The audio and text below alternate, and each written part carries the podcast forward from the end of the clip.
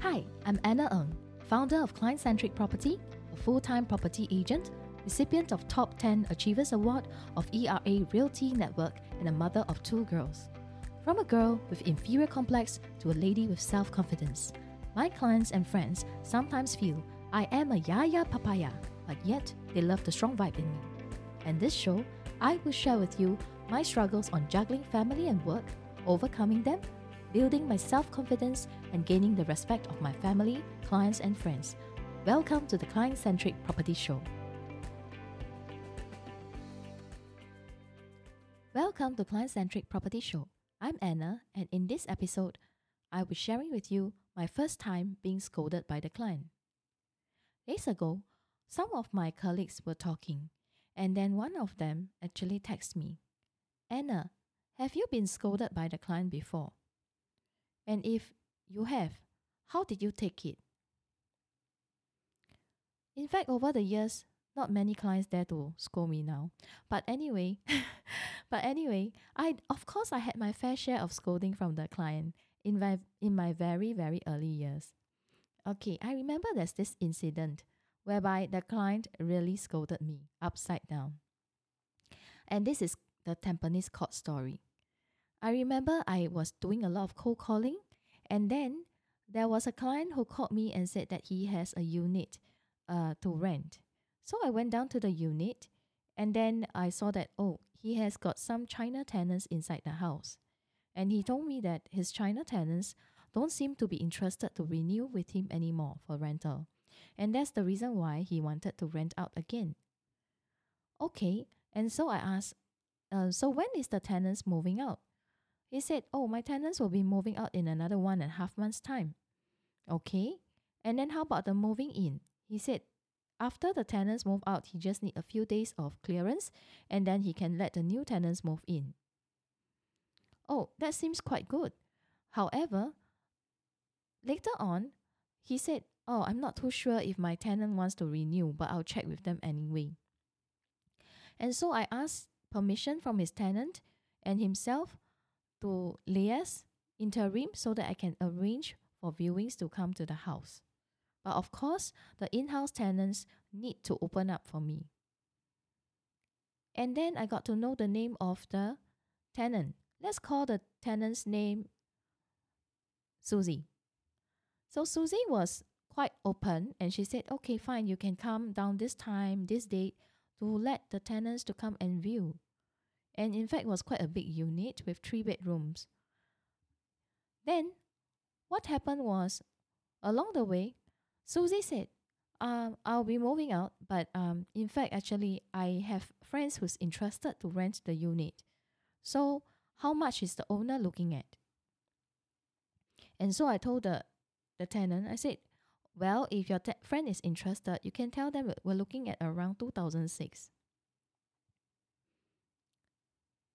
The tenant says, oh, thanks a lot. I'll check with her again. And then if my friend is interested, I get her to call you. To me, it seems like a very normal kind of conversation that we always have with the tenant and people that we meet for referrals. But then, about a day later, I got a, co- a call from the landlord.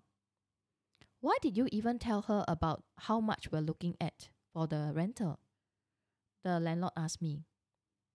He sounded very hostile on the phone, and it was my first time handling a very hostile customer in real estate. He said, You should know that you should know that I'm not in a very good relationship with her. And why did you even bother to tell her? And then I, I told him, My job is to help you to look for a tenant. And she said that she has a friend interested. Her friend is not interested. She's just interested to tell my neighbor how much I'm renting so that my neighbor can rent lower. And then after that, this client gave me a long lecture on the phone, and that time being very new and inexperienced. To be frank, I broke down in tears. Then my husband saw me on the phone crying. He said, "Why did you why why are you crying on the phone?"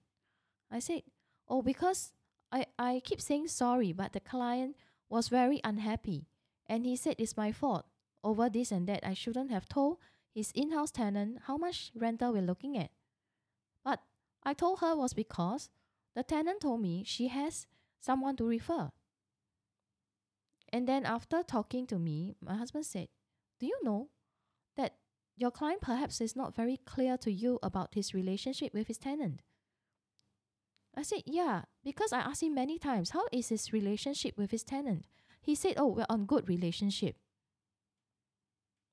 And now the story changed. He's not on a good relationship with his tenant. In fact, he has he doesn't want us to have any form of communication with his tenant. But in a way, it was quite difficult too. What did I learn from this? What did I learn from this story? After that time, I, I realized that, first of all, to begin with, the client was not very clear and open about his bad relationship with his tenant. In fact, he was in, de- in denial. If he had told me that he is on a very bad situation with his tenant, I wouldn't have even told his tenant anything. Second, being self employed, we are not worker of the client. And at the most, we are just the partners of the client in business. He, there is no right of him to scold us that way because he himself is not being transparent and clear in the beginning. And three, always work with clients who show you respect and clarity.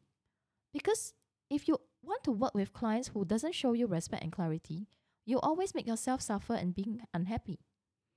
Of course, in our trade, we are not allowed to scold the customers, or it's not proper to scold the customers. But there is no reason why we should get the scolding either. So, end of the day, the moral of my story and my takeaway is first of all, if you are already a self employed, you need to have a shift in mind- mindset that we are no longer under employment. There is no such thing as a boss. Because I realize that sometimes a lot of agents still like to call the customers boss, when in fact, there is no contract to say that they'll be paying you anyway, unless you close the deal. Secondly, we don't need to be scolded by the client, and we need not put up with that, and we can choose our client because you are self employed. And lastly, respect between the client and the self employed is a two way traffic. So if you are an agent or you're a customer, do think about it. Well, after all my sharing, I hope you have your takeaways. And I look for thank you for your time and I look forward to seeing you in my next episode where I'll be sharing with you the client is not always right.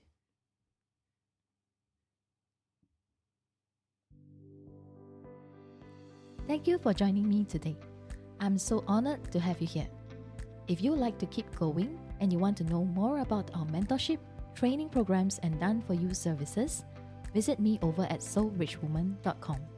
S O U L R I C H W O M A N.com. And if you happen to get this episode from a friend or a family member, do subscribe to our email list because once you're subscribed, you become one of my Soul Rich Woman family.